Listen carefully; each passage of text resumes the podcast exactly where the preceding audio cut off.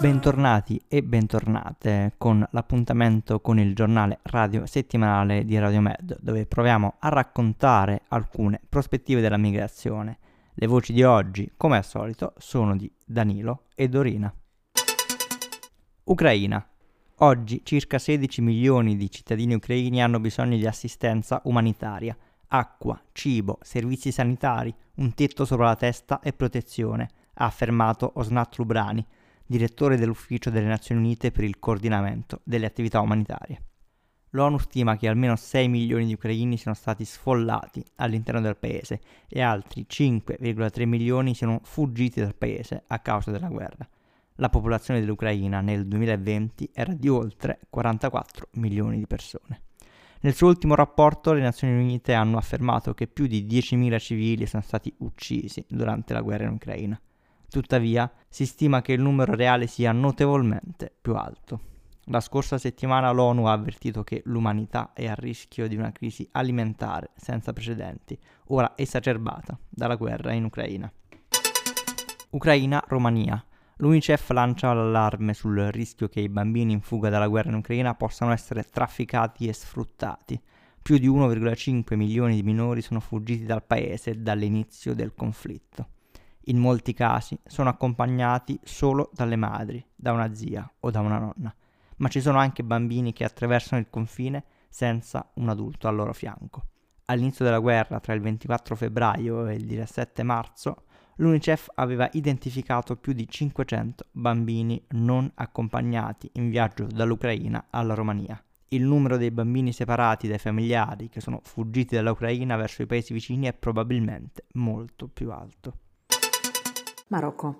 Le autorità marocchine sono state accusate di aver cercato di nascondere le morti di Melilla. C'è preoccupazione per l'apparente piano di seppellire le vittime senza indagare sulla causa della morte o cercare di identificarle. Ci sono crescenti richieste per un'indagine sulla morte di un massimo di trentasette persone che sono morte cercando di scavalcare una recinzione per entrare in Melilla, l'enclave spagnola nel Nord Africa. Circa duemila persone hanno preso d'assalto il confine pesantemente fortificato tra la regione marocchina di Nador e l'enclave spagnola il ventiquattro giugno.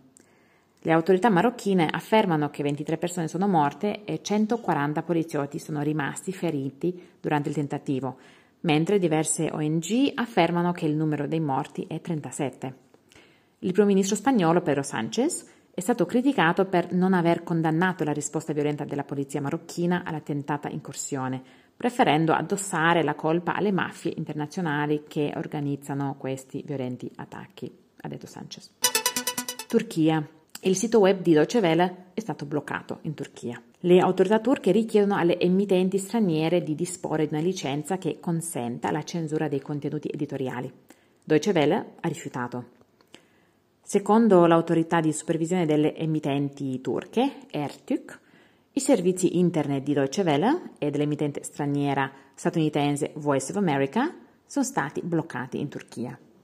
Il presidente della R T Ü K, Ilhan Tashci, ha scritto su Twitter che l'accesso ai due canali che non avevano richiesto una licenza era stato bloccato da un tribunale su richiesta della sua autorità.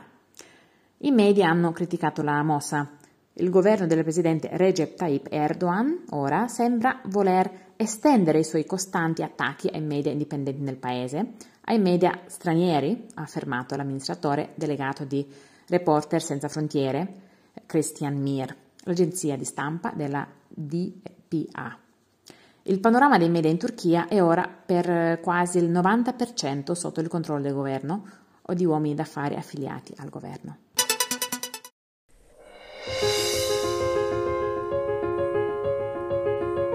È la tua occasione di far parte del cambiamento. Basta una firma. Dona il tuo cinque per mille a Mediterranea Saving Humans.